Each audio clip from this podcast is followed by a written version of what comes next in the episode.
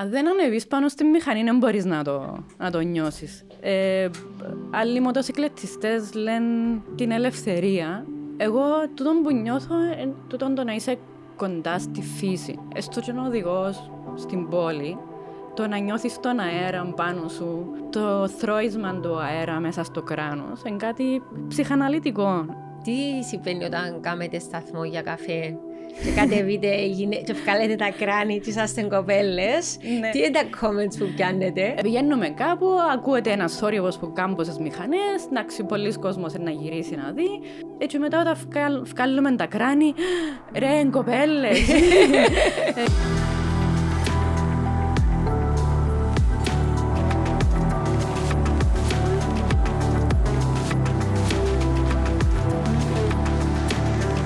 Μαριάννα Καραβαλή, καλώς όρισες στο podcast του Zookeeper. Χαίρομαι πάρα πολύ που είσαι μαζί μας σήμερα. Ευχαριστώ πάρα πολύ για την πρόσκληση. Εγώ να δεις πόσο χαίρομαι που με κάλεσες. Έχουμε πολλά πράγματα να πούμε γιατί είσαι με μια προσωπικότητα με πολλές ιδιότητες. Δεν τερκάζει μέσα στα κουτιά της Κύπρου.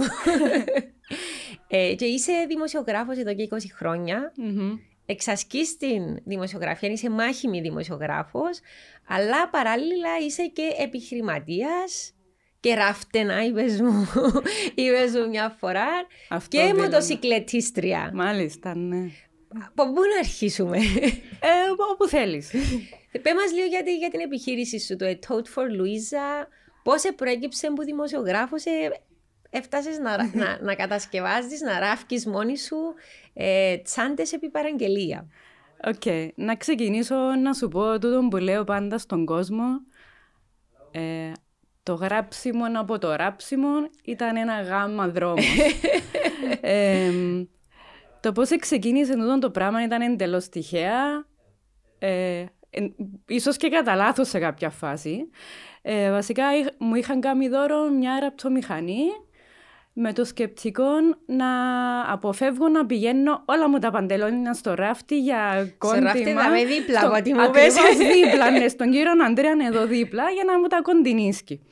Ε, με το σκεπτικό ότι εντάξει τόσα χρόνια, τόσα παντελόνια, τόσα λεφτά που έδωσες, πάρε μια ραπτομηχανή Ναι. να γλιτώσεις κάποια έξοδα. Ε, το οποίο ήταν ένα δώρο ε, που με εξέπληξε, διότι εγώ δεν ήξερα ράψιμο, δεν ήξερα να χρησιμοποιώ τη ραπτομηχανή, ούτε είχα ιδέα πώς γίνεται τούτο το πράγμα. Το, έστω το να κοντινίσκεις έναν Είναι παντελόνι. έκαμνες οικοκυρικά στο σχολείο. Έκανα οικογενικά, αλλά ράψιμο δεν έκανα. Δεν ήξερα να κεντώ, ήξερα να μπλέκω, διότι η μάμα μου κάνει χειροτεχνίες, έμαθε με. Αλλά το ράψιμο η μάμα μου το μισούσε, οπότε είναι κάτι που δεν με έμαθε Δεν ποτέ. θόρες κάποιον να ράφκει μες στο Όχι, σπίτι ναι. και να πεις. Τίποτε, ναι. Οπότε έκανα μου δώρο τα Χριστούγεννα τη ραπτομηχανή. Και ραπτομη- Πριν πόσα χρόνια, sorry. ε, νομίζω, ε, πότε, το 17 νομίζω, κάπου εκεί. Ε, και η ραπτομηχανή έμεινε στο κουτί της για δύο μήνες ανανύχτη, διότι δεν ήξερα τι να κάνω τούτο το πράγμα. Δεν ήξερα καν να περάσω πώς περνούνται οι κλωστές, πώς, τι κάνεις. Οπότε μια μέρα έτσι ένιωσα λίγο πιο, πιο δυνατή, πιο ε, έτοιμη να μάθω τι είναι τούτο το πράγμα και άνοιξα το κουτί και προς μεγάλη μου έκπληξη και χαρά ανακάλυψα ότι μέσα στο κουτί ήρθε και έναν DVD. το Α, οποίο wow. έβαλα το μέσα στο λάπτοπ και είδα ότι υπήρχε μια κυρία τζαμέ που μου έδειχνε πώς να περάσω την κλωστή που τη ραπτομηχανή, τα, τα, Ναι. όλα τα στάδια, διότι είναι περίπλοκο να το κάνεις. Έτσι σιγά σιγά, ε, εντάξει, έβαλα τη στην πρίζα, ξεκίνησε. Και θυμόμαι ότι τότε στο σπίτι είχα κάτι πετσέτες της κουζίνας που ήταν καρό. Ναι. Άρα είχα γραμμές. Οπότε έπιανα τις πετσέτες της κουζίνας και έραφκα πάνω στις, στις πετσέτες για να κάνω ευθείες γραμμές. Οπότε μετά από τούτον την αυτοπεποίθηση που, που απέκτησα, ε, μετά από λίγο καιρό, μετά από νομίζω δύο-τρεις εβδομάδες, ήταν τα γενέθλια της μάμας μου. Και σκέφτηκα ότι, οκ, τόσα χρόνια αγοράζω της κάτι που, που την αγορά, γιατί να μην της φτιάξω κάτι με τα χέρια μου, με τη ραπτομηχανή από τη στιγμή που έχω τούτο το χρήσιμο εργαλείο στο σπίτι. Ε, και το πρώτο πράγμα, το πιο απλό πράγμα που μπορούσα να σκεφτώ ήταν μια τσάντα, για να, βα- όπως σου είπα και πριν, έκανε χειροτεχνίες για να βάλει το σμιλίν της μέσα, τα, τα μαλλιά της που πλέκει. Ε, οπότε σκέφτηκα να κάνω μια tote bag. Ναι. ε, ήξε, φαντάστηκα ότι η tote bag ήταν δύο κομμάτια ύφασμα τα οποία ενώνεις με έναν μαγικό τρόπο στη ραπτομηχανή, αλλά δεν ήξερα πώς να ενώσω, να βάλω τα χερούλια που μπαίνουν στον Ναι. νόμο. Οπότε μπήκα στο, στο... Ρώτησα τον κύριο Google και ο κύριος Google έφκαλε μου διάφορες φωτογραφίες που μου εξηγούσαν πώς να κάνω τούτη Τα την πράγματα tote το bag. ίντερνετ, α. Ναι. Οπότε έκανα τη tote bag για τη μάμα μου. Τον επόμενο μήνα ήταν τα γενέθλια του αδερφού μου. Και λέω, οκ, να κάνω κάτι και για τον αδερφό μου. Το οποίο έκανα του μια drawstring bag, bag εν, εν τζείνες οι τσάντες που, ε, με τα λουριά που τα τραβούμε και όπα. Ναι. Εμ, και έκαμα του και εκείνο μια ε, τσάντα για τα γενέθλια του και σιγά σιγά οι φίλες μου θέλαν να τους κάνω τσάντες για τις ίδιες ή για να κάνουν τζείνες δώρον παρακάτω. Οπότε σιγά σιγά έρχονταν παραγγελίες για τσάντες και η κάθε τσάντα ήταν λίγο πιο περίπλοκη που την προηγούμενη, οπότε κάθε φορά εγώ έπρεπε να μπαίνω στον Google να, να ρωτώ, να, να βρίσκω απαντήσεις στα ερωτήματα πώς γίνεται το κάθε στάδιο. Και έτσι έμαθα να ράγω από μόνη μου, αυτοδίδαχτη εντελώς. Στην αρχή είχα πάρα πάρα πολλές απορίες, αλλά δεν είχα κανέναν να μου τις λύσει. Δεν είχα κάποιον να του, ρω- να το ρωτήσω πώς μπαίνει ένα φερμουάρ, πώς... Οπότε ανακάλυπτα πάρα πολλά πράγματα μόνη μου. Trial and error. Ναι. Και είχα και το Ιαπάνι καλεσμένο, το γλύπτη, Ναι. ο οποίος είναι και ως αυτοδιδάκτος. Ε, και μάλιστα στα comments που κάτω του podcast κάποιος έγραφε και εγώ είμαι αυτοδιδάκτος και κάποιος στην καλερία αρνήθηκε να κάνω έκθεση τα έργα μου γιατί είπε μου εσύ είσαι αυτοδιδάκτος, εσύ δεν είσαι, δεν είσαι καλλιτέχνης. Ναι. Ε, και ο Ιαπάνης που μιλούσαμε είπε μου ξέρεις, δεν έχει κανένας δικαιολογία σήμερα με το ίντερνετ διότι όπως εγώ παράγγειλα βιβλία και έμαθα την τέχνη του χιτηρίου που βιβλία τότε Μμμ. που δεν υπήρχε το ίντερνετ σήμερα οι νέοι έχουν το ίντερνετ, μπορούν να μάθουν τα πάντα να παρακολουθήσουν ε, και δεν έχουν δικ- δεν έχει δικαιολογία αν κάποιος του, ε, του να, να θέλει να μάθει κάτι και να μην μπορεί και νομίζω απόδειξη είσαι και εσύ τούτον που λαλείς ότι Ναι, κοίτα, σήμερα μπορείς να, να μάθεις τα πάντα μέσω tutorials, μέσω podcast, μέσω του YouTube. Όλα υπάρχουν εκεί έξω. Η πληροφόρηση είναι προσβάσιμη σε όλους. Ε, το να είναι κάποιος αυτοδίδακτος, εγώ θεωρώ ότι. ε, εγώ, εγώ το λέω με περηφάνεια, δεν το λέω κάτι ως υποτιμητικό. Είναι ε, κάτι που ε, ανέπτυξα το εγώ ίδια ε, που τη δική μου την περιέργεια, που τη δική μου την θέληση για μάθηση, για γνώση, για ανάπτυξη των δεσ- δεξιοτήτων μου. Οπότε, ε, δεν ντρέπομαι να πω ότι εν εσπούδασα τούτο το πράγμα. Δηλώνω το, δεν είμαι σχεδιάστρια. Εν, εν θα δηλώσω ποτέ ότι είμαι σχεδιάστρια. Γι' αυτό που λέω πάντα στον κόσμο τι δουλειά κάνεις και λέω τους είμαι ράφταινα. Ε, διότι στην ουσία είναι αυτόν κάνω. Είμαι μπροστά από μια ραπτομηχανή και ράβω. Το ότι ε, γίνονται κάποια πράγματα με κάποιον πιο σχεδιαστικό τρόπο, οκ, εντάξει, αλλά δεν μπορώ να, να εν δήλωσα ποτέ μου σχεδιάστρια και γι' αυτό που και το brand λέγεται A Tote for Louisa, διότι δεν ήθελα να βάλω το όνομα μου ε, πάνω σε μια τσάντα. Ε, εγώ ήμουν δημοσιογράφος και το όνομα μου έβαζα το από κάτω που κείμενα. Ήταν τούτη η δουλειά μου, τούτο που σπούδασα, τούτο που, που ήταν η ταυτότητά μου τότε. Ε, το να βάλω το όνομα μου πάνω σε μια τσάντα ένιωθα λίγο περίεργα, διότι εν τούτο που σου είπα και πριν δεν ήθελα να, να δηλώσω ότι είμαι σχεδιάστρια, να, εξυψώ το, να εξυψώσω τον εαυτό μου με τους σχεδιαστές που έχουμε στην Κύπρο, που έχουν μια πορεία, που έκαναν κάποιες σπουδές, που περάσαν από κάποιες σχολές. Ε, Ναι, αλλά στο τέλος το αν κάποιος είναι επιτυχημένος ως σχεδιαστή ή σχεδιάστρια, κλει- κρίνεται το κόσμος. φυσικά. Όπως και κάποιος που μπορεί να δηλώνει συγγραφέας, αλλά να μην κουράζει κανένα στα βιβλία του. Ε, ό,τι και αν σπουδάσει. Στο τέλο της ημέρας κρινούμαστε από το έργο μας και αν τούτο το έργο έχει απήχηση. Εσένα προφανώς έχουν απήχηση οι τσάντες, γιατί ε, είπες μου κιόλας εσύ Ζων, ότι βλέπεις και κόσμος που δεν ξέρεις πλέον. Δεν είναι Φυσικά. μόνο οι φίλοι και οι γνωστοί που κρατούν όχι. τι τσάντες σου. Όχι, εμ, σκεφτόμουν προχτές που έβλεπα κάποιες φωτογραφίες στο Instagram ε, των αριθμών των τσαντών, που, των post που γράφει για μέ και εξέπληξα και τον εαυτό μου διότι ξέρω ότι ε, που εκείνες, που εκείν- των αριθμών των post που υπάρχουν για μέ ε, εν τετραπλάσιος, πενταπλάσιος ο αριθμός που έχω φτιάξει. Οπότε εμ, λέω, Παναγία με φτιάξα τόσες πολλές, ενώ εμ, που ένα πράγμα που ξεκίνησε απλά τόσο τυχαία. Μόνο τέσσερα χρόνια έχει που φτιάχνεις τσάντες; Ναι, το κατάστημα το άνοιξα το Φεβράριο του 2018. Ε, και μέσα σε 7 κλειδιά. Δίπλα από ναι, τα 7 κλειδιά ναι. στην παλιά Λευκοσία. Okay. Ε, και προηγουμένως ε, ασχολούμαι σε πιο ερασιτεχνική βάση παράλληλα με τη δουλειά μου για νομίζω ένα μισή χρόνο το πολύ. Πάντως θυμούμαι, δεν ξέρω αν το θυμάσαι, ήρθες σε ένα ε, σεμινάριο για digital entrepreneur και digital branding. Ήταν, τη, μόλις είχα ανοίξει το κατάστημα, νομίζω δεν ήταν ακόμα έτοιμο. Νομίζω ήρθα, ε, απλά την τη μέρα δεν εφορήσα τα ρούχα που φορούσα να πάω να χτίσω, να απογιατήσω και ήρθα στο, ναι, ήταν στην ημερίδα. Ήταν στην Deloitte, ήταν η Σιμώνη Ερωτοκρίτου που το έκαμε. Ναι. Και ήταν μόνο για γυναίκες. Ναι. Και θυμούμαι που σε θαρρύναν όλες οι κοπέλες. Ε, Μαριάννα, πρέπει να βάλεις το όνομα σου. Ναι. Και εσύ ήσουν έτσι επιφυλακτική. Και θυμούμαι, είπες μου, πρώτη φορά νιώσα τόσο πολύ εθαρρύση μέσα σε άλλες γυναίκες.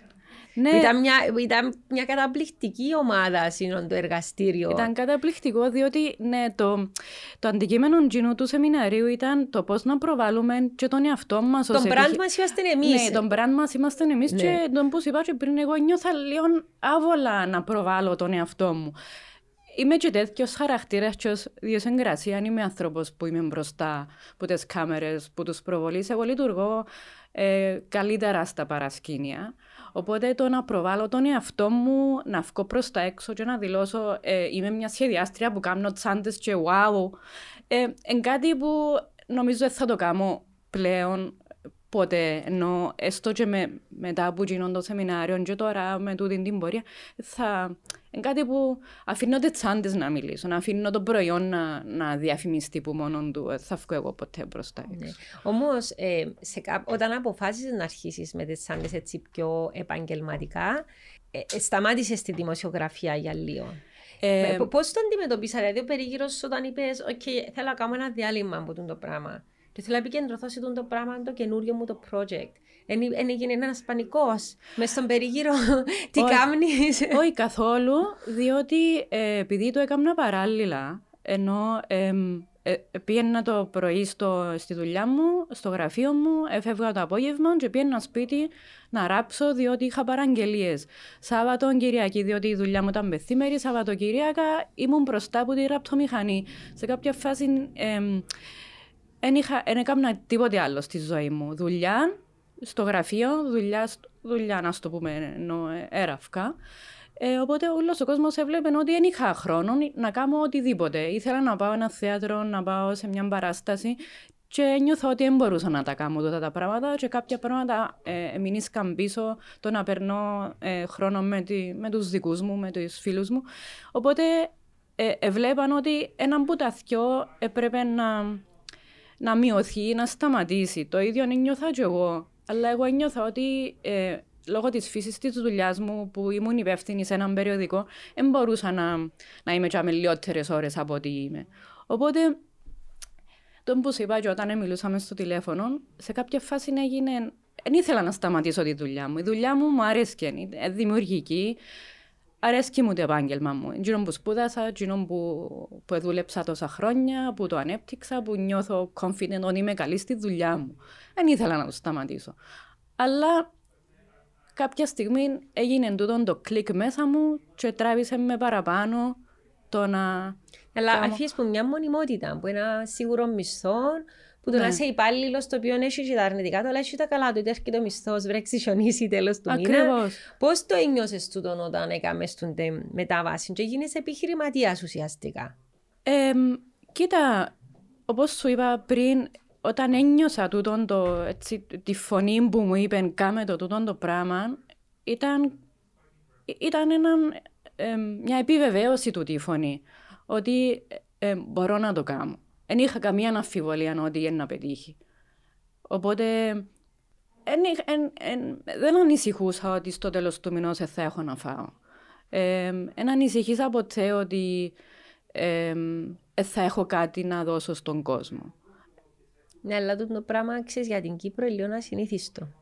Πρέπει να σου πω, γιατί η μονιμότητα στην, σε μια θέση εργασίας στην Κύπρο θεωρείται ότι είναι ένα τεράστιο προσόν, εξού και θεωρεί μια ε, μια μανία ότι πρέπει όλοι να στο δημόσιο να έχουν μια σίγουρη δουλειά, παγέτα στις τράπεζες ή σε έναν ημικρατικό οργανισμό. Ε, είσαι λίγο ασυνήθιστη περίπτωση, αλλά το βλέπω το συνέχεια να συμβαίνει τον τελευταίο καιρό, ότι ο κόσμος λέει πρέπει να ζήσω τη ζωή μου και να κάνω κάτι που μου αρέσει και να ρισκάρω. Να σου πω, ίσως είναι οι συγκυρίες της κυπριακής κοινωνίας. Δηλαδή; Ε, επεράσαμε έναν πόλεμο, μια εισβολή, ο μισό πληθυσμός ήταν πρόσφυγες. Ε, Όλος ο πληθυσμός έπρεπε να δουλέψει σκληρά για να αναπτερώσει μια οικονομία, για να βρεθούν δουλειές για εκείνους που έχασαν τις δουλειές τους. Οπότε, ίσως εν, εν, τα κατάλοιπα εκείνη της γενιάς που έπρεπε να δουλέψει, να, να αναπτερώσει μια ολόκληρη χώρα που μας έφεραν ως ένα σημείο.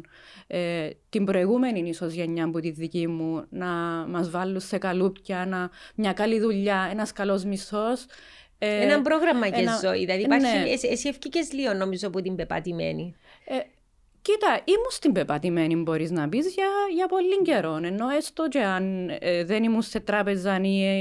Ε, ενώ, ήσουν σε έναν πολλά έγκυρο ε, δημοσιογραφικό όμιλο. Ήμουν σε ένα δημοσιογραφικό όμιλο που όταν δούλευα εκεί τότε θεωρείται Σίγουρα σαν την κυβέρνηση, ενώ, μπορούσα, ενώ όταν, όταν, όταν ήταν να αποχωρήσω, λαλούσα μου, μα να φύγεις, ας πούμε, ήταν σαν να έφευκα από την κυβέρνηση. Ενώ ναι. Ήταν πρεστίγιος ο δημοσιογραφικός οργανισμός. Ήταν ο δημοσιογραφικός οργανισμός που θέλαν οι πλήστοι να δουλεύουν εκεί.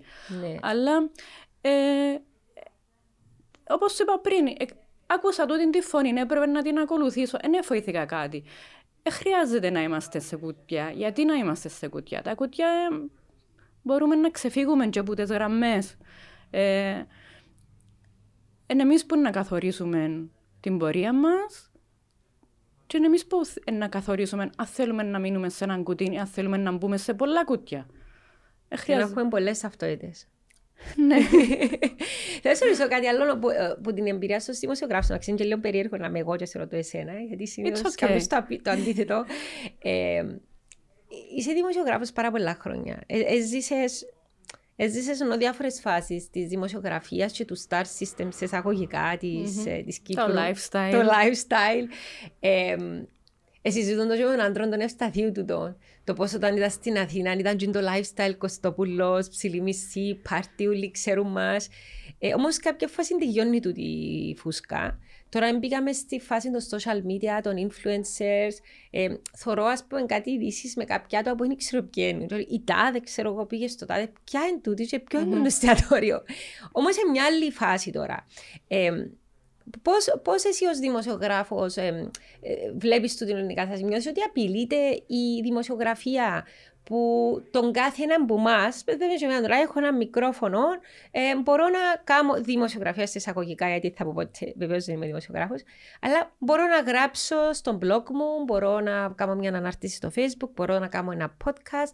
Άρα, όλοι είμαστε μίνι δημοσιογράφοι κατά κάποιον τρόπο. Είμαστε όμως, εσύ πώς το βλέπεις το πράγμα; Όχι, δεν θα έλεγα ότι όλοι είμαστε δημοσιογράφοι, αλλά ούτε η δημοσιογραφία θα πεθάνει, ούτε απειλείται.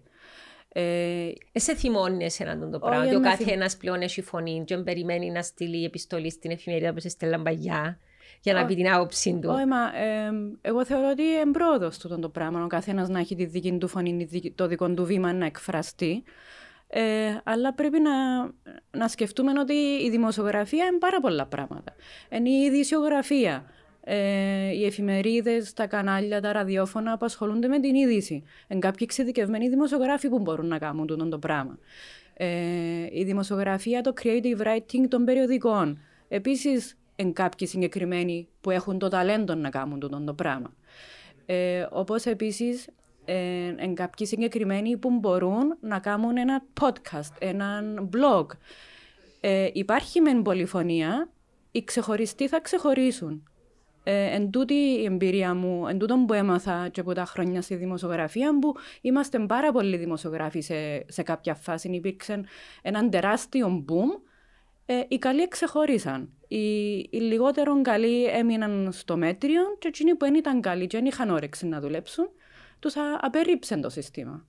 Και όπως είναι και η ποιότητα του γραπτού λόγου. Δηλαδή, γίνεται να θωρείς κείμενα ή τίτλους και να είναι ανορθόγραφα; Ναι, δαμε, συμφωνώ. Δηλαδή, Θυμώνω πάρα πολύ όταν συμβαίνει. Δεν μπορεί κάποιος να, εν το είδε κάποιος να το διορθώσει. Ακριβώς, δηλαδή... τούτες είναι οι απορίες και οι δικές μου λέω, εν υπάρχουν αρχισυντάχτες, αλλά ίσως είναι οι συγκυρίες των καιρών. Ε, λόγω της οικονομικής κρίσης, πολλοί άνθρωποι, πολλοί δημοσιογράφοι χάσαν τη δουλειά τους. Ήταν υψηλό μισθός επιτοπλίστων που απολυθήκαν πρώτοι, οπότε η ιεραρχία εχάθηκε. Οπότε ε, ο έμπειρος ο δημοσιογράφος ετέθηκε στο, στο περιθώριο, έπρεπε να αναλάβει ένας πιο άπειρος παραπάνω καθήκοντα, παραπάνω δουλειά, Οπότε και παραπάνω πίεση είναι αυκή είδηση γλύωρα, δηλαδή υπάρχει το Και η είδηση, και το κείμενο, Άρα, και κάτι... το πώς. Συζητούσαμε με τον Μιχάλα Ροντον και με τη Δολάντη Καπαρτήλη μου, μα άμα πρέπει να βγάλω την είδηση την ώρα για να είμαι ο πρώτος που να τη βγάλει, δεν ναι, μπορεί να κάνω ορθογραφικό. Όχι επειδή δεν ξέρω, αλλά μπορεί ναι. και χτυμένη ταχύτητα ή να μένει ώρα κάποιος να δει να διορθώσει. Κοίτα, επειδή η είδηση τρέχει τόσο γλύωρα, και εσύ που να το διαβάσεις, μπορεί το λάθος να μην το πάρεις είδηση. Ενώ, ήδη, ενώ η είδηση του τον, ή, ή, το πώ που ή οτιδήποτε η πληροφορία που βγάλουμε προς τα έξω έχει τόσο μικρών χρόνων ζωής που χάνεται. Οπότε. Ναι, δεν ύστερα από μισή ώρα να βγει κάτι ναι, άλλο ένα, push, άρα μα, να χάσω. Ναι, ε, ε, εσύ να πιάσεις το μήνυμα ε, ότι έγινε κάτι μετά ένα θυκευα... το επόμενο δευτερόλεπτο να διαβάσει κάτι άλλο. Αν είσαι έναν ορθογραφικό λάθος σε αυτό που διαβάσει προηγουμένως, δεν θα το πάρεις είδηση, δεν θα σταθείς, δεν θα σε πειράξει τόσο πολλά, διότι έχεις τόσα άλλα να διαβάσει μετά. Είπες το μήνυμα. Οι δημοσιογράφοι δίνουν το μήνυμα, δημιουργούν ένα στίγμα, αν θέλεις, για κάποια, για κάποια συμβάντα της εποχής. Ε, και οι δημοσιογράφοι, νομίζω, ε, ε, ε, φάνε πάρα πολύ κριτική για το θέμα της πανδημίας. Ότι μεταδίδουν ειδήσεις όπως θέλει το σύστημα, αν είπαν κάποιοι να τις μεταδώσει. Ε, μίλησαν για πληρωμένους δημοσιογράφους, για fake news που έρχονται που συγκεκριμένα. Mm-hmm. Α πούμε, είχαμε και την επίθεση να είναι στο, στο Δία που και βασικά επληγικά είναι οι, οι άνθρωποι που πήγαν την Κυριακή να βγάλουν τη βάρδια τους, ναι. ε, που πήγαν να βγάλουν τον μισθό τους και έγινε ένας μαύρος χαμός, έκλεψαν τα κινητά τους, επιτεθήκαν τους. Δηλαδή, γιατί Κύριε... υπάρχει τόση αντίδραση Διότι ενάντια... είναι οι δημοσιογράφοι που φτιάχνουν στο προσκήνιο και είναι, η πρώτη, εν το πρώτο πρόσωπο, η πρώτη φωνή, η πρώτη, ναι, η πρώτη πένα. Είναι οι πρώτοι που μεταδίδουν τούτο το μήνυμα. Don't kill the messenger, but the, it's the messenger who gets, gets killed.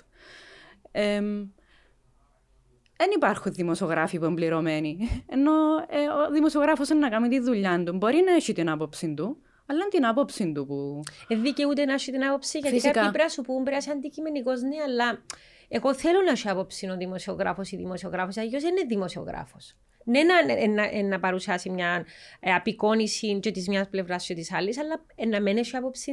Όπως και με τους ακαδημαϊκούς. Δηλαδή, καμιά φορά μπορεί να πω, Α, έγραψε κάτι και καταλαβαίνω τι πιστεύεις. Ε, μα θέλω να καταλάβεις τι πιστεύω. Εν τούτον το νόημα, ναι, Ναι, τούτο που είπαμε πριν, οι διάφορες πτυχές τη δημοσιογραφίας. Όταν να πρέπει να μεταφέρεις την είδηση, στην καθαρή ειδησιογραφία πρέπει να είσαι αντικειμενικός. Όταν να πρέπει να μεταφέρεις μια άποψη σε μια στήλη ή σε έναν ένθετο, φυσικά πρέπει να έχεις την άποψη σου για να μπορεί ο άλλος μετά που να σε διαβάσει να, δι, να διαμορφώσει τη δική του άποψη. Αν δεν, αν δεν διαβάσει διάφορες απόψεις, πώς να διαμορφώσει τη δική του; Δηλαδή, εσύ θεωρείς ότι έχει ευθύνη και ο αναγνώστης ή ο τηλεθεατή να ψάξει κάτι λίγο ή να πάρει διάφορες απόψεις. Φυσικά, να... φυσικά είναι ευθύνη του.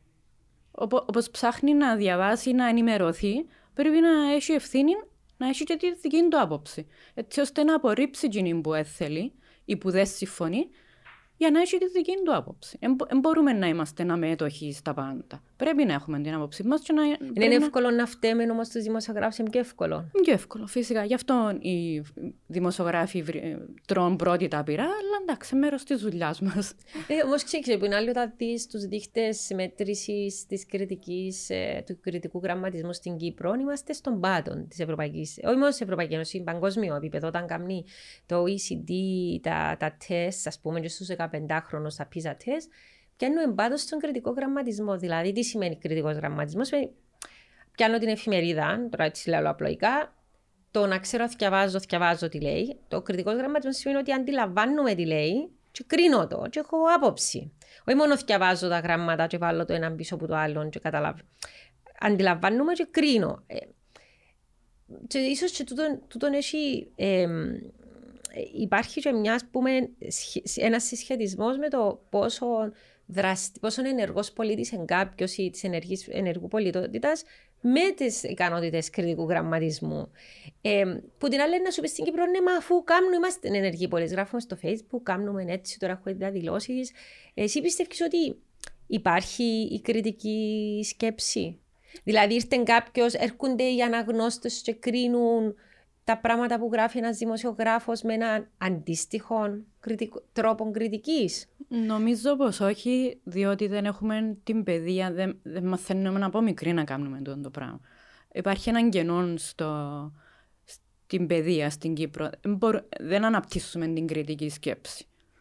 Ε, είναι ο τρόπος που λειτουργεί το σύστημα που μαθαίνουμε πράγματα, τα παπαγαλίζουμε, Κάποια τα μαθαίνουμε κάπως καλύτερα, αλλά δεν αναπτύσσεται στα σχολεία η κριτική σκέψη, έτσι ώστε να διαβάσεις κάτι να, να, και να αποκτήσεις μια άποψη. Και επειδή τώρα είπαμε για παιδεία, να μιλήσουμε και για ένα άλλο είδους παιδεία, για την παιδεία, το πώς συμπεριφερόμαστε την, την οδική, οδική παιδεία, αν ξέρω αν υπάρχει ο όρος, πώς συμπεριφερόμαστε στον δρόμο, γιατί είσαι μοτοσυκλετίστρια. Mm-hmm. Και συνέχεια βλέπουμε δυστυχώς ότι υπάρχουν δυστυχήματα ε, με θύματα και νεκρούς μοτοσυκλετιστές, ποδηλάτες πολλές φορές. Ε, βλέπουμε έτσι μια συμπεριφορά λίγο άγρια στους δρόμους. Και πάντα λένε όλοι υπάρχει η έλλειψη της παιδείας του πώς συμπεριφερούμαστε όταν οδηγούμε, ε, mm. είτε ως μοτοσυκλετιστές, είτε ως οδηγοί αυτοκινήτου, ή ως πεζί πολλές φορές. Εσύ νιώθεις ότι κινδυνεύεις στους δρόμους της Κύπρου επειδή κρατάς μοτοσυκλέτα; Φυσικά νιώθω ότι, ότι κινδυνεύω, φυσικά νιώθω ευάλωτη κάθε φορά που πανεβαίνω στη μηχανή. Ε, εγώ έχω, έχω πάρει κάποια εφόδια για να προστατεύω τον εαυτό μου, ενώ ως, ως μοτοσυκλετίστρια, ως Μαριάννα, που τα μαθήματα που έχω πάρει, που την, που την οδηγική μου συμπεριφορά, ε, τούτο που είχαμε μπει και στον Υπουργό, τον Υπουργό Μεταφορών σε μια συνάντηση που είχαμε μαζί του, είναι ότι ε, και το σύστημα ε, που παίρνουμε ένα δίπλωμα οδήγηση αυτοκινήτου πρέπει να αλλάξει, διότι δεν υπάρχει κάποιον κεφάλαιο σε τούτα όλα τα μαθήματα που κάνει κάποιος για να πάρει δίπλωμα οδήγηση αυτοκινήτου. Ένα μάθημα να του εξηγήσει πώς συμπεριφέρεται ένα αυτοκίνητο όταν στον δρόμο μπροστά του, δίπλα του, πίσω του υπάρχει μια μηχανή. Ε,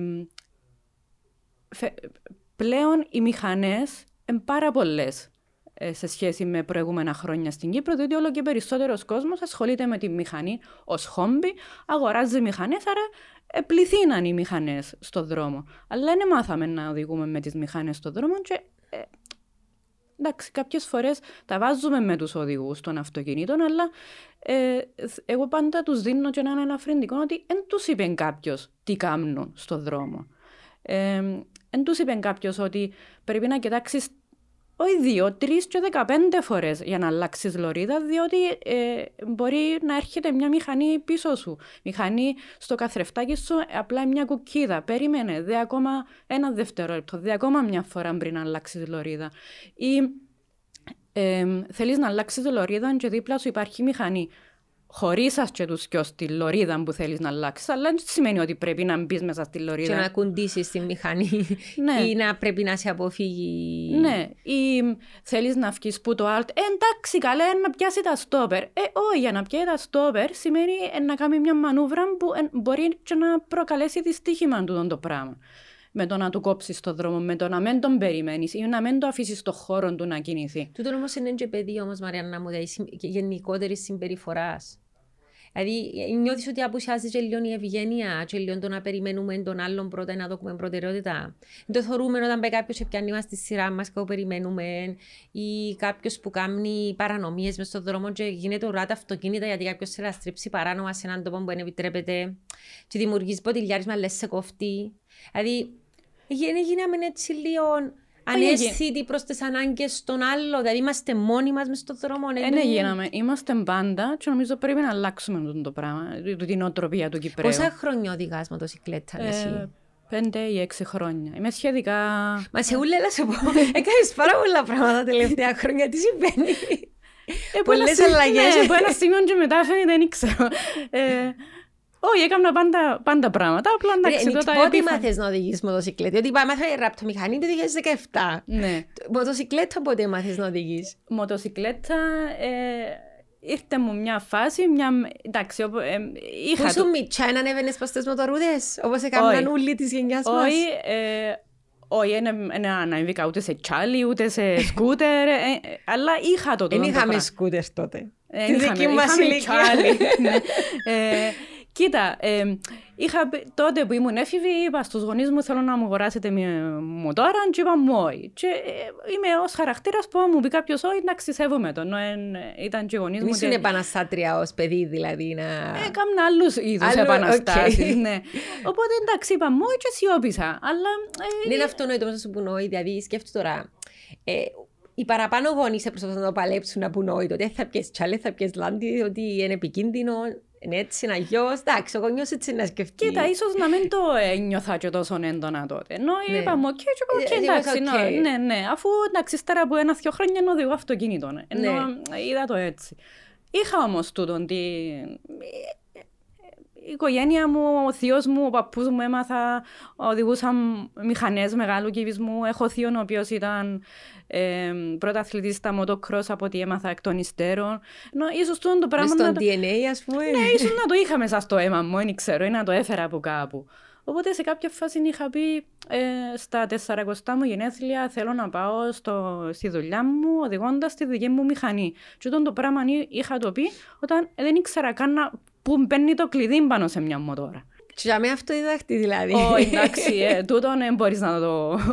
Έκανα κανονικά τα μαθήματα μου, έπιασε Ναι. δάσκαλο, έκανα όλα τα στάδια που πρέπει να κάνει κάποιος για να πάρει δίπλωμα Έλα τώρα μηχανής. έχεις Harley, πώς σε προέκυψε; Ε, πάντα- Εν και πιάσεις μια βέσπα, να πεις, ε, ε, θέλω να πάω με τη βέσπα Ναι, όταν μου. είχα πει να πάω με τη δική μου μηχανή στη δουλειά, εννοείται ότι θα ήταν Harley. Εννοείται, οκ. Ναι, ναι, η Harley Davidson, it's a way of style, it's a lifestyle. Εννοεί με εκείνον το lifestyle. Είπα σε μοτοσυκλέτιστες που, τε- που δεν σνομπάρουν τις Harley, ότι είναι ε, lightweight για... Όχι, εν το, το αντίθετο. Ε, θα πιστεύω. πάω πιο όσο το πριν.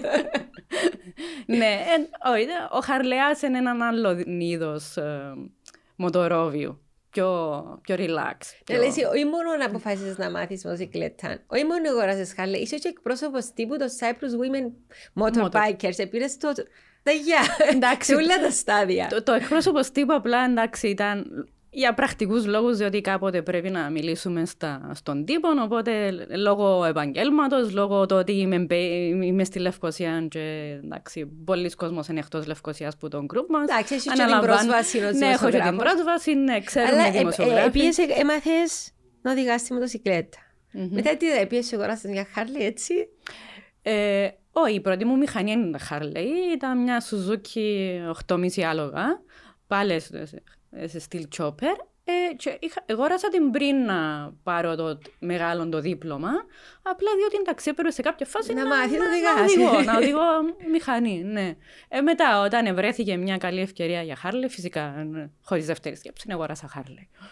Πώς ήταν να μάθεις μοτοσυκλέτα έτσι, σε πιο μεγάλη ηλικία; Ε, μπορεί και να είναι καλύτερα, μπορώ να σου πω. Είσαι πιο, Είσαι πιο συνειδητοποιη- νουσιμός, Είσαι ας πιο πούμε. συνειδητοποιημένος, ναι. Ε, έχεις και μια εμπειρία στον δρόμο ως οδηγός αυτοκινήτου. Α, και ξέρεις τι μπορεί να μην Ναι. καταλάβει ο οδηγός αυτοκινήτου. Ναι, ξέρεις να οδηγάς την πόλη λίγο καλύτερα, ξέρεις ε, και τις στροφές, τα ανήφορα, τα κατήφορα εκτός πόλης. Νομίζω ε, φέρνεις μαζί σου μια οριμότητα που δεν μπορείς να την έχεις στα 20 κάτι. Και τι αίσθημα έχεις πάνω στη μοτοσυκλέτα. Λέω κλεισέ το που σε ρωτώ, αλλά Ε, γιατί μοτοσυκλέτα ζωή αυτοκίνητο; Αν δεν ανεβείς πάνω στη μηχανή, δεν μπορείς να το, να το νιώσεις. Ε, άλλοι μοτοσυκλετιστές λένε την ελευθερία. Εγώ τούτο που νιώθω, ε, τούτο το να είσαι κοντά στη φύση. Έστω και να οδηγός στην πόλη, το να νιώθεις τον αέρα πάνω σου, το θρώισμα του αέρα μέσα στο κράνος, είναι κάτι ψυχαναλυτικό. Νο... Χαλα... Είσαι με ένα alert πάνω στη μηχανή, αλλά είναι ένα συνέστημα. Είσαι εσύ και η μηχανή, ένα μηχάνημα που είναι επικίνδυνο. Εν το παίρνεις, εν, εν λέω ότι πρέπει να το πάρουμε ανάλαφρα. Και είπες κράνος, φορείς πάντα κράνος, θα θεωρήσω. Φυσικά, ε, η, οδηγη- η σωστή οδηγική συμπεριφορά εννοεί ότι πρέπει να παίρνουμε και εμείς οι μοτοσυκλετιστές όλα τα απαραίτητα μέτρα. Πέρα από το κράνος που επιβάλλει ο νόμος και δεν μπορώ να διανοηθώ να ανέβει κάποιος σε μια μηχανή χωρίς να βάλει το κράνος του. Λίγο όπως Οδηγού- να βάλει ζώνη ασφάλειας μέσα στο αυτοκίνητο αυτονόητα, Ναι. ας πούμε.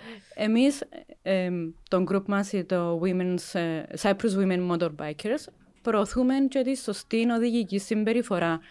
Ε, αν, αν πάμε σε ride που πάμε τις κυριακές εκδρομές, θα μας δεις, είμαστε όλες με τα κράνη, με τα σακάκια τα προστατευτικά, με τα παντελόνια τα προστατευτικά, με τα γάντια μας, με τα παπούτσια, μπότες.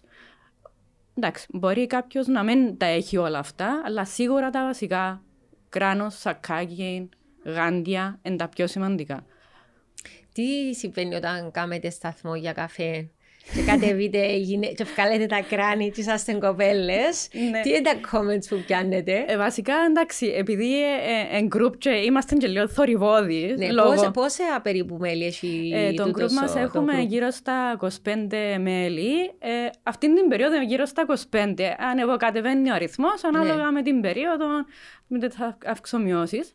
Ε, ναι, πηγαίνουμε κάπου, ακούεται ένας θόρυβος που κάνουν πόσες μηχανές, εντάξει, πολλοί κόσμος να γυρίσει να δει. Έτσι μετά όταν βγάλ- βγάλουμε τα κράνη, ρε κοπέλες, ε, ή έρχονται κοντά μας, μπράβο κοπέλες. ε, ε, ε, μετά την έκπληξη ε, ακολουθεί ένα αίσθημα επιβράβευσης, θαυμασμού, επικρότησης. Ε, εν, εν ακούσαμε ποτέ μας αρνητικά σχόλια.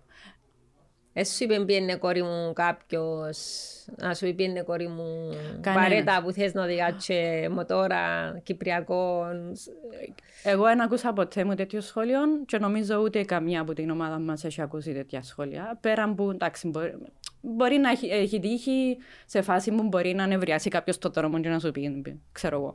Αλλά δεν τον ακούεις πάνω στο κράνος, εννοείται. Έτσι αλλιώς, άρα καλύτερα. ναι. Όχι. Γενικά δεν έχουμε τέτοια αντιμετώπιση ε, ε, υποτίμησης. Ε, από την εμπειρία μου τόσα χρόνια που οδηγώ, κανένας, ούτε άντρας, ούτε γυναίκα, ούτε νέος, ούτε γέρος, κανένας. Είναι όλοι με ενθάρρυνση. Διότι καταλαβαίνουν ότι το να οδηγείς μια μηχανή μεγάλου κυβισμού δεν είναι κάτι ενώ που είναι αποκλειστικά για άντρες. Ναι, αλλά τούτο ότι νιώθουν τον την έκπληξη και μετά το θαυμασμό, νομίζω επιβεβαιώνει ότι στερεότυπο. Ότι ο μοτοσυκλέτης της είναι άντρας, άρα εσύ κάνεις πάλι κάτι έξω που, το, που την πεπατημένη. Και ακριβώς γι' αυτό έχει και το θαυμασμό, θεωρώ, που τα άτομα που. Ε, εγώ τούτο παίρνω το, ε, το παραλληλίζω όπως με το ποδόσφαιρο, διότι ασχολούμαι με το ποδόσφαιρο, είμαι φανατική οπαδός. Ε, Ε, ε, μπορεί να αρχίσεις να παίζεις σε λίγα χρόνια να είμαστε τα παίζω έτσι να μου ένα- πεις, παίζω και να μου ένα- πεις, όχι, παίζω σε ερασιτεχνική. ομάδα πλέον. Παίζω ερασιτεχνικά σε ομάδα, το επαγγελματικό μπορεί να το κάνουν άλλοι. Ε, ναι, πριν 20 χρόνια το να σου πει μια κοπέλα παίζω ποδόσφαιρο σε ομάδα ήταν να πει Μα γίνεται, Υπάρχει έχει ομάδες. έχει έτσι ομάδα, ναι. Ναι. Ε, τώρα να σου πει μια κοπέλα παίζω ποδόσφαιρο να πει οκ, τι θέση παίζεις. ναι. Ε, Και στο σχολείο εγώ παίζουν οι κόρη Ακριβώς, μου. οπότε, Πολλές ναι. φορές είπαμε ότι παίζουν, παίζουν Ακριβώς. ποδόσφαιρο, Οπότε σε όλοι 20 μαζί, χρόνια ναι. να βλέπουμε πάρα πολλές κοπέλες να οδηγούν. Ξέρεις, ε, τούτον- τούτον το, τούτον το, το, το, το επόμενο σχολείο που να σου πω τώρα είναι το εξής. Εντάξει, οκ, ε, μοτοσυκλέτα. Ε, ί- ίσως στερεοτυπικά αντρικό σπορ. Ε, υπάρχουν οι ομίλοι μοτοσυκλέτες. Το γιατί εσείς ως γυναίκες επίετε και κάνετε δικό σας κλαμπ. Τι χρειάζεται να είσαστε οι γυναίκες μοτοσυκλετίστριες, δηλαδή τι είναι το διαφορετικό, γιατί πρέπει να κάνετε το πράγμα, ή γιατί δεν πήρετε τους άλλους; Ίσως για να νιώθουν ε, οι, οι πιο αρχάριες, οι πιο νέες, ένα πιο safe space να έρθουν, ε, να νιώσουν άνετα ότι ε, είναι αποδεχτές, έστω και αν εννοείται ότι είναι αποδεχτή μια γυναίκα μοτοσυκλετίστρια και στα υπόλοιπα clubs και έχουμε πάρα πολλά καλές σχέσεις με όλες τις λέσχες μοτοσυκλετιστών. Ε, ίσως να είναι τούτο το αίσθημα του, δεν ξέρω αν το πω στα ελληνικά, του camaraderie. Ε, να νιώσεις ότι είσαι με μια ομάδα που ε, έχεις κάποια κοινά στοιχεία. Ε, αλλιώς ε, νιώθει μια γυναίκα πάνω σε μια μηχανή. Ε, σωματικά θέλω να πω, ενώ ε, ε, ε, υπάρχει περιορισμός σε τι μηχανή μπορεί να ανέβει μια, μια γυναίκα λόγω του σωματότυπου της. Έχει ψηλές μοτόρες που δεν μπορείς να τις οδηγήσεις.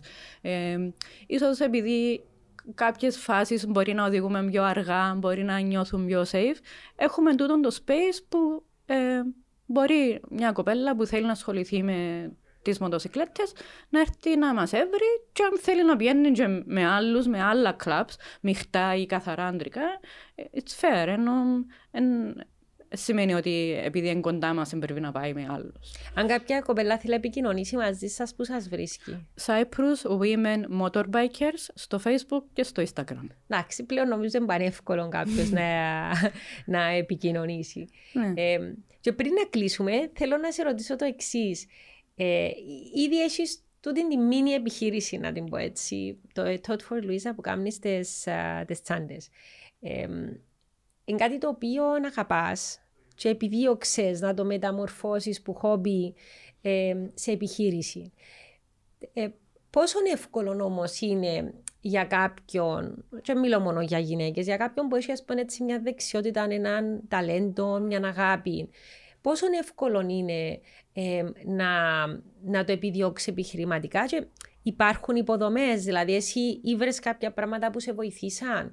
Ε, που, που, το σύστημα, να θέλεις να το πω έτσι, και που για μένα τι άλλο χρειάζεται για να μπορέσεις να στήσεις μια δουλειά από την, την αρχή; Κοίτα, σίγουρα το βήμα, η απόφαση, μάλλον ναι, ε, από τη σκέψη μέχρι την απόφαση και μέχρι το να κάνεις το βήμα, ε, ε, μια διαδικασία εσωτερική που πιστεύω ο καθένας να θέλει το δικό του χρόνο να, να το κάνει. Ενώ και το δικό του θάρρος. Ε, αλλά το θάρρος είναι το πρώτο υλικό στη συνταγή της επιχειρηματικότητας. Ναι. Ε, το πρώτο θα έλεγα το αίσθηκτο. Πρέπει να το νιώσεις μέσα σου για να το κάνεις. Πρέπει να, να νιώσεις την εσωτερική αυτοπεποίθηση ότι θα κάνεις το βήμα και θα το κάνεις και θα το αφοσιωθείς. Πρέπει να, να είσαι αφοσιωμένος σε αυτό το πράγμα. Δεν πρέπει να το πάρεις ε, ελαφρά.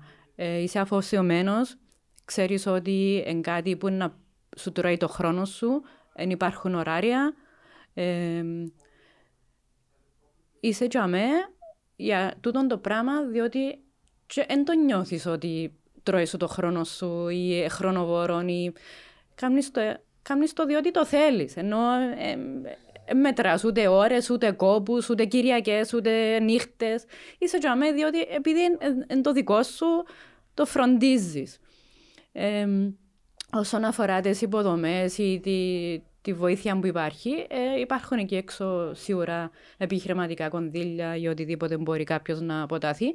Ε, στη δική μου την περίπτωση δεν τα επιδίωξα. Απλά ήβρα όταν είχα πει να ανοίξω κατάστημα στούντιο, απλά το μόνο που ήξερα ήταν ότι τούτο το πράγμα θα υπάρχει στην παλιά πόλη.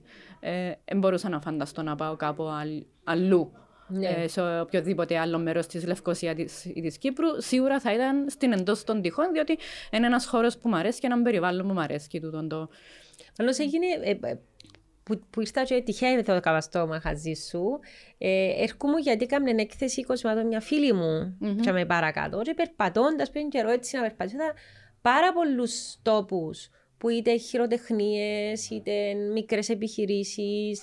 Ε, και σπέν είδα πολλή δημιουργικότητα μες στην παγιά πόλη που πολλά άτομα που τολμήσαν να πιούν το μαγαζάκι τους, ας πούμε, να στήσουν μια μικρή επιχείρηση. Mm. Και πολλοί να μου πούν είμαι μόνο τα Σάββατα δάμε, γιατί έχω και άλλη δουλειά.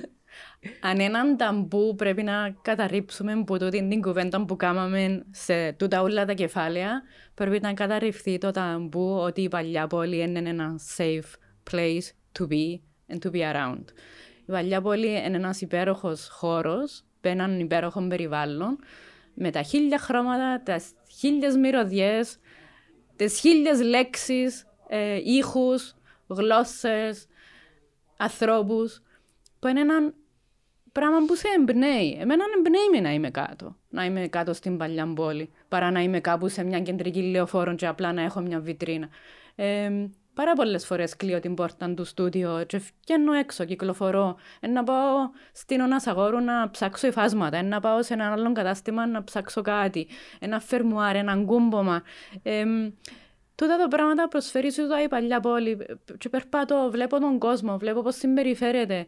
Ε, νομίζω εμπνέομαστε ο ένας που τον άλλο όσοι είμαστε κάτω στην πόλη. Μπορεί να, να είμαι εγώ που φτιάχνω τσάντες, μπορεί να είναι μια κοσμηματοποιός, μπορεί να είναι κάποιος ένας άνθρωπος που με 50 χρόνια και φτιάχνει οτιδήποτε. Γίνεται μια αλληλεπίδραση μεταξύ μας, πιστεύω, που απλά ε, είναι ένας χώρος που, ε, που καλλιεργεί τη δημιουργία. Ε, πριν λίγες μέρες ε, συνάντησα μια πρώην συνάδελφο, η οποία μου είπε ότι σταμάτησε τη δουλειά της τη δημοσιογραφία και άνοιξε το δικό της γραφείο επικοινωνίας στην παλιά πόλη. Θα μπορούσε να το ανοίξει οπουδήποτε άλλο. Ήρθε στην παλιά πόλη. Άρα αγαπούμε την παλιά πόλη. Την υπεραγαπούμε, ναι. Και θέλουμε να την προστατεύσουμε. Ο κόσμος νομίζω ότι κάθε φορά που έρχεται κάποιος κάτω στην παλιά πόλη, κάτι ανακαλύπτει. Ναι, είναι αλήθεια το. Και εγώ πάντα κάτι ανακαλύπτω. Ένα βιβλίο mm. πολύ που δεν είχα, είχα μπει ποτέ μέσα. Ε, το κατάστημα σου που ήξερα ότι ήξερα τα προϊόντα σου, αλλά δεν ήξερα ότι είσαι στο κατάστημα του. Αμέν έτυχε ποτέ να το, να, να το προσέξω. Ε, άρα νομίζω πρέπει να είμαστε λίγο, να είμαστε on the lookout έτσι, για, για καινούργια ρεθίσματα, για καινούργια... Ναι, και να μην αποθαρρυνόμαστε από το γεγονός ότι ναι, γίνονται έργα, είναι δρόμοι κλειστοί αλλά ε, για το καλό. Ενώ σε κάποια φάση είναι τα πράγματα είναι να σταματήσω. Πόσοι ένα... ερμού, εδώ σε ερμού έγινε ναι. υπέροχη τώρα. Ένας δρόμος εγκλειστό. Ε, κοφκεί σου την πρόσβαση. Σίγουρα κάποιος άλλος δρόμος υπάρχει. Ε, άφησε το αυτοκίνητο το ευλογημένο κάπου, ξαπόλα το και περπάτα λίγο, διότι είναι ανακάλυψη πάρα πολλά. Δεν περπάτα στην δηλαδή εγώ μερικές φορές σε στη γειτονιά μας θα πάω φαρμακείο π.χ. ή κάπου κοντά σαν χειδρομείο και μπορώ να περπατήσω 10 λεπτά. Μπορεί να με δει κάποιος γνωστός στον δρόμο και Μα πού πάεις, θέλεις να σε πάρω, εχάλασε το αυτοκίνητο. Όχι, ναι. περπατώ. Είναι συνηθισμένο το να περπατούμε ναι. στην Κύπρο και νομίζω ότι και τούτο, ε, και τούτο συντείνει λίγο στο ότι είναι πιο εύκολο από στο μόλι να παρκάρω και να κατεβώ. Όμως νιώθεις ότι υπάρχει τάση να ψάχνουν πλέον οι Κύπροι καταναλωτές και τα κυπριακά προϊόντα που σίγουρα είναι μόνο το λευκαρίτικο και το σμιλίν, αλλά είναι προϊόντα που φτιάχνουν πάρα πολλοί άνθρωποι με πολύ αγάπη και περάκι και ξεχωριστά. Σίγουρα τα τελευταία. Νιώθεις το εσύ ότι κάποιος προτιμά να, κάνει, να παραγγείλει κάτι που σένα που έχει, έχει customized, έχει χειροποίητο. Παρά να Πάρα, πάρα πολλοί κόσμος. Ε, και από όλες τις κοινωνικές ομάδες και που όλα τα είδη, ενώ ό,τι και να είναι το στυλ του. Ε, βλέπω ότι πολλοί κόσμος το επιζητά το χειροποίητο ή, ή και το τοπικό. Ε, άμα θέλει να κάνει ένα δώρο, σίγουρα να ψάξει κάτι ιδιαίτερο και ένα χειροποίητο ε, σίγουρα είναι κάτι που να το βγάλει από πρόσωπο. Είναι κάτι που φτιάχνει με αγάπη. Σίγουρα. Αγαπάς τις τσάντες σου νομίζω. Τις υπεραγαπώ, ναι. Έστω και δεν έχουν το όνομα μου, ε, ναι, όταν μπορεί να είμαι στη μηχανή πάνω ή μέσα στο αυτοκίνητο και να δω ε, κάποιον να περπατά στο δρόμο, νιώθω ένα φτερούγισμα μέσα μου ότι το πράγμα. Ναι, έφτιαξα κάτι και έφυγε από μένα και έχει μια άλλη ζωή που αναπτύσσεται. Λοιπόν, σου εύχομαι το φτερούγισμα να το νιώθεις πάρα πολλά συχνά για πάρα πολλά χρόνια. Ευχαριστώ πάρα πολύ. Και επίσης κάτι καινούριο να έχει να μου πει σε το επόμενο podcast, ότι κάτι άλλο σκέφτηκες να μάθεις για να το συζητήσουμε και εκείνο. Σίγουρα. Ε, δεν πρέπει να σταματήσουμε να αναπτυσσόμαστε. Πάντα πρέπει να ανακαλύπτουμε καινούργια πράγματα, καινούργια ρεθίσματα, καινούργιες δημιουργίες, διότι αν δεν προοδεύουμε, να μείνουμε στάσιμοι. Καλές επιτυχίες. Ευχαριστώ πάρα πολύ επίσης.